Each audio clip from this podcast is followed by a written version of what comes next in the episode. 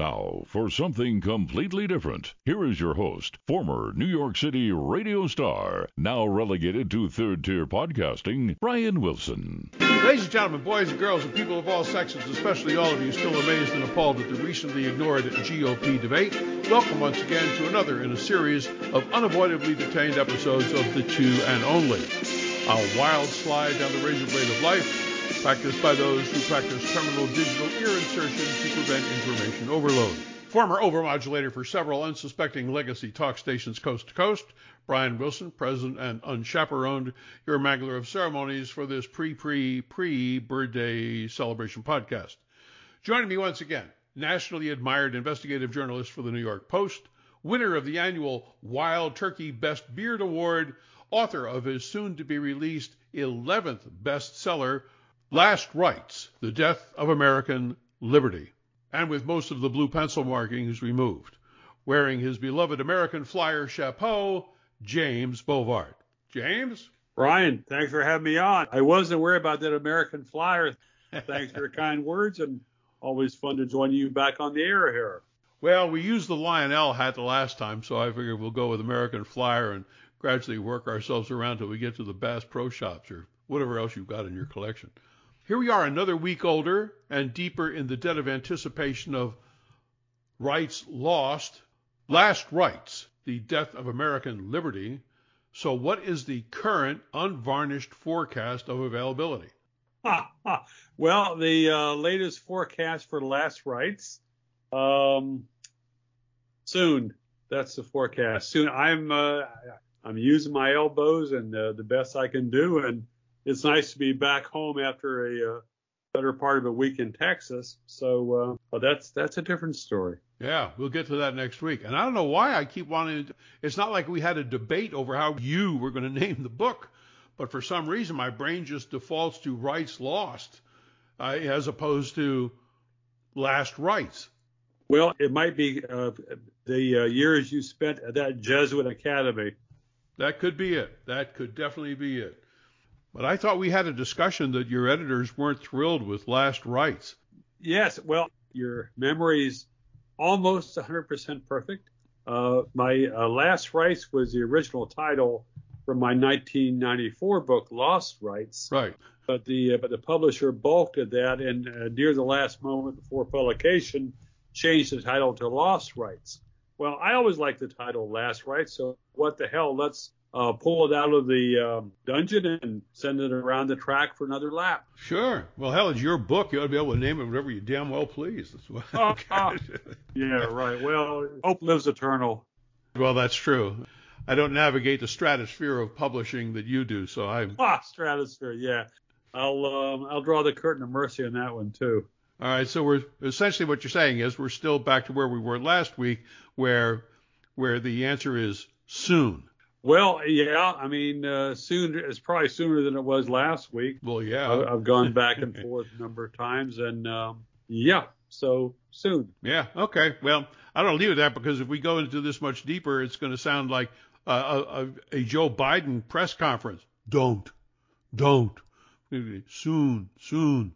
So I'll just uh, go with that.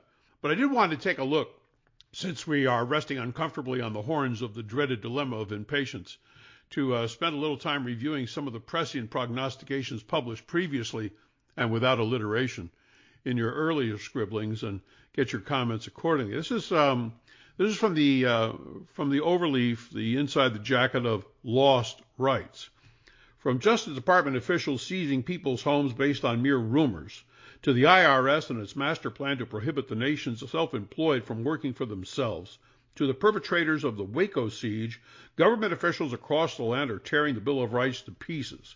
And with the Clinton administration calling for sweeping new governmental power over the nation's environment, health care, and workers, the plight of American liberty is guaranteed to worsen. Today's citizen is ever more likely to violate some unknown law or regulation and be placed at the mercy of an administrator or politician hungering for publicity. And unfortunately, the only way many government agencies can measure their public service, quote unquote, is by the number of citizens they harass, hinder, restrain, or jail. On that note, uh, thinking back to 1994, I discovered an interview that um, Tucker Carlson did recently with one Douglas Mackey. Are you familiar with that story? Uh, is he the guy who's going to prison for uh, for his humor about the election? Yes, yes, it is. That's exactly right. Not that I should be surprised, but the uh, I, I, I frankly I had not heard of him, and I came across this um, this plug for for Tucker's uh, interview, and it turns out that Douglas Mackey back in 2016, 2015, somewhere around in there, he was on Twitter with a bunch of other guys, and he posted a meme that was uh, something to the effect of uh, "Vote for Hillary Clinton. She's just a phone call away," or something along that order. Two election cycles later which is like I think in January of this year, right after, no, I'm sorry, it was right after Biden was inaugurated. He gets a knock on the door at seven o'clock in the morning. There's 10 FBI and local law enforcement types standing there arresting him. They don't tell him why. They say they got a, a, a warrant, but they don't show it to him. They haul his butt down to jail, take off the cuffs, put him in leg irons, put him in front of the judge. And apparently, uh, his the charge was interfering with elections and and other lesser crimes. And he is now faced with a, a sentence of 10 years in federal prison for for that, for essentially for criticizing Hillary Clinton. Yeah. And that got me thinking about lost rights and uh, and last rights and your forecast essentially that this type of thing was going to be happening. And I, I wanted to, uh, I'll take a minute here after your, after we hear your comments, but was, chapter 10, spiking speech, bankrupting newspapers, and jamming broadcasts. We'll get to that in just a second. But so I, I suspect when you heard this story about Douglas Mackey, you weren't whiplashed by surprise. Uh, it was, uh, it's an ugly story. I'm glad Tucker Carlson has been putting it on uh, the radar screen for millions of Americans. Um, yeah, it, it's it's strange what they choose to prosecute, what they put all their investigative resources on. I guess they've solved all the murders and robberies and other crimes, violent crimes. Um, but th- there are so many abuses that have been done by politicians and government officials that had vastly greater impact in uh, skewing um, uh, election day. Uh, this is this is a strange business. Yeah, I was looking on um, back to your, your original lost rights of 1994, you cited a Supreme Court uh, declaration in uh, Stanley versus Georgia, as if anybody's you know wildly familiar with that case. But you, you pointed out, uh, the, the, the Supreme Court pointed out, you quoted, if the First Amendment means anything, it means the state has no business telling a man sitting alone in his own house what books he may read or what films he can watch. Whatever may be the justification for other standards regulating obscenity, we do not think that reaching the privacy of one's own home. Well, I don't think it's a leap of Olympic proportions to go from what somebody's doing in their own home on a public, uh, well, I'm sorry, in social media, uh, to to be harpooning, parroting, uh, or any other sorts of parody as far as political leaders are concerned. But this was all at the behest of Hillary Clinton. She even was in a some sort of a interview confab at some college or organization, and she cited this guy specifically, this meme specifically, as the reason for him being hauled up in front of the judge and getting this well-deserved 10-year sentence. One of the things I was curious about was when you're in the new book, and I know we don't want to get too far ahead of ourselves because we're going to be spending a lot of time talking about it once it gets out. But as far as lost rights are concerned, do you, um, just as you've got here in chapter 10 of lost rights, last rights. When you get to last rights, are you is there a discussion of the First Amendment, free speech in the new book? Dude, there's a whole chapter on this. It's called The Mindless Ministry of Truth. And it's probably one of the funniest chapters in the book. And because there are so many great examples, one of my favorites is the Biden White House putting pressure on either Twitter or Facebook to uh, take down. Uh, someone had done a uh, a meme, a, a funny uh, photo uh, parodying the uh, push for COVID vaccines, and it, it, has this kind of beefy looking guy sitting in front of his you know, television, and he's kind of pointing at the screen, and there's a message which comes on and asks, "Did you or any of your loved ones take the COVID vaccine uh, uh, 10 years ago? If so, you might be entitled to compensation." And the uh, Biden White House went nuts on that and demanded that the social media take it down, which it was taken down, I believe. Uh, so, but it was it was an example of how the feds felt entitled to be the national joke police, um, and and do it in a way that's a lot more meddlesome than some of the FCC penalties that were thrown against um, Howard Stern or other uh, shock jocks. Yes, my uh, my former competitor, the uh... who you whipped, who you whipped in the ratings for a while, right? I did. Okay. I did. 1998, 1999. Uh, that was uh, a uh, highlight in my alleged career. But I, you know, I um, I, appreciate your uh, your sense of humor in in an ironic sort of way when you cite these things. But uh, you know, like this guy uh, uh, Mackey uh, facing 10 years in the in the Hooskow.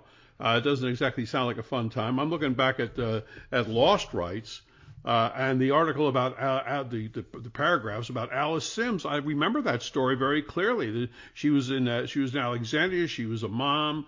It was I think it was in 1988. I was just uh, finishing up uh, my my my own uh, sentence in Baltimore, and she did this this photo shoot of uh, of a daughter of a friend of hers uh, uh, who was nude, and I think she was in a bathtub or a wading pool or something like that. And these were going to be used for uh, for serious paintings of uh, children, um, springtime, water lilies entitled Water Babies, and so on. And she got she got nailed for pornography, for child porn, and that happened more than once. Yeah, it's uh, to see how those laws were um, enforced, to see the vagueness, and to see how they um, um, see how the prosecutors and some of the politicians kept changing the definition of um, prohibited conduct. If memory serves, there were there were cases where they were going after um, simulated uh, males or females under the age of 18. I mean, there are all kinds of uh, paradoxes uh, with these laws. For instance, the age of consent in most states, I think, is either 16 or 17. I'm not sure because I haven't had to know it specifically. Uh, but uh, but the but the cutoff for child porn is anybody one day younger than 18 years of age. So you have the definition of child porn is higher than the age of consent. So that would mean it'd be okay to, um, you know, uh, have biblical knowledge, but uh, not to take a Polaroid. So you know, um, that's it's hard for me to understand the rationale of that. Well, are those laws uh, that uh, that she got nailed for? And I was remembering another woman in Kansas City who did something similar, just took a bunch of pictures of her twin daughters out in the wading pool, you know, uh, naked as the day they were born. She was going to share them with family and friends and so on. Takes them to the drugstore, has them developed, and the next thing you know, she's busted for child pornography, and it cost her a lot of money. And she she was actually in jail for some period of time. I wish I had the particulars right in front of me, uh, but still, uh, the uh, my question is, uh, to the best of your knowledge, are the are the laws that prosecuted those women and others are they still in effect? Yes. Can you still get nailed for that? Uh, yeah, and it's become um, how do I phrase this? Um, it's become a broader issue because the the cases that you mentioned were people taking pictures and then taking the photos which they took to, to be developed. Uh, and at this point, there's a large number of websites that have uh, photos that are classified as child pornography and if folks go to those websites and they could get snared in federal investigations, the FBI has also operated child pornography sites as a way to entrap people. So, I mean, there's a lot of different uh, tripwires there nowadays. Yeah, yeah. Well, that's what the guy Mackey said in his interview. The fact that uh, they they went, the FBI went all over the place trying to find somebody that had been had been affected by, influenced by the meme, and in fact didn't vote or uh, was somehow intimidated into not voting, and they couldn't find anybody. They finally found somebody that was a member of his group on Twitter uh, who flipped, bribed, whatever you want to call it, and said that they had an unspoken contract to conspire to undermine the election process. But you know, so there's all that kind of nonsense going on. I don't think anything will stop that. But the skullduggery, the uh, the illegality, the immorality of the FBI, its corruption, and so on. I, I don't know, it's almost getting redundant to have any further conversation about that. Moving right along, the other a story that I saw that reminded me of uh, of last rights uh, coming along was uh, was on Zero Hedge. Uh, it was um, it was by uh, Matt uh, Taibbi. The name of the article that that Matt put out was the tragic victimhood of disinformation experts, and he he goes on about what distinguishes this new knowledge is that the founders of artificial information and homeland security experts, all who grew up in the NSA, uh, are now working as uh, security advisors for all sorts of institutions. Uh, even and he names a number of people and, and who they work with. But the thing that reminded me of you and Last Rights coming out is talking about uh, lawsuits like Missouri versus Biden and the Twitter files shining light on this distinction and direction of these experts reinventing themselves as scholars or research fellows and even altering their LinkedIn pages and all these different weird gaps or periods where they're listed as consultants to the military, FBI, and all the rest of this anti-disinformation business that was not necessarily uh, academic, but nevertheless, uh, they were um, they arrived on campus. That was another place of infestation where they were coming and training all our young and tender minds that managed to make it into the elevations of higher education and learning for this nonsense that is just that it's nonsense. And again, coming back to last rights and the chapter, what is it? Uh, give us the name of the chapter again. Mindless Ministry of Truth. well, I think that airs it pretty well. Mindless Ministry of Truth. I'm, uh, I got to tell you, I'm really looking forward to uh, for this uh, for this book coming out. So, the Mindless Ministry of Truth. It's going to be in Last Rights, and we're looking forward to that coming along. Next week, we'll get another another update on where when this thing might be happening. Are you assuming? Can we can we at least can we at least say, Jim, that next week we might have something better than soon. Yes, yes. I mean, I was, um, you know, I'm, I'm trying to use all my Appalachian charm to move this project faster.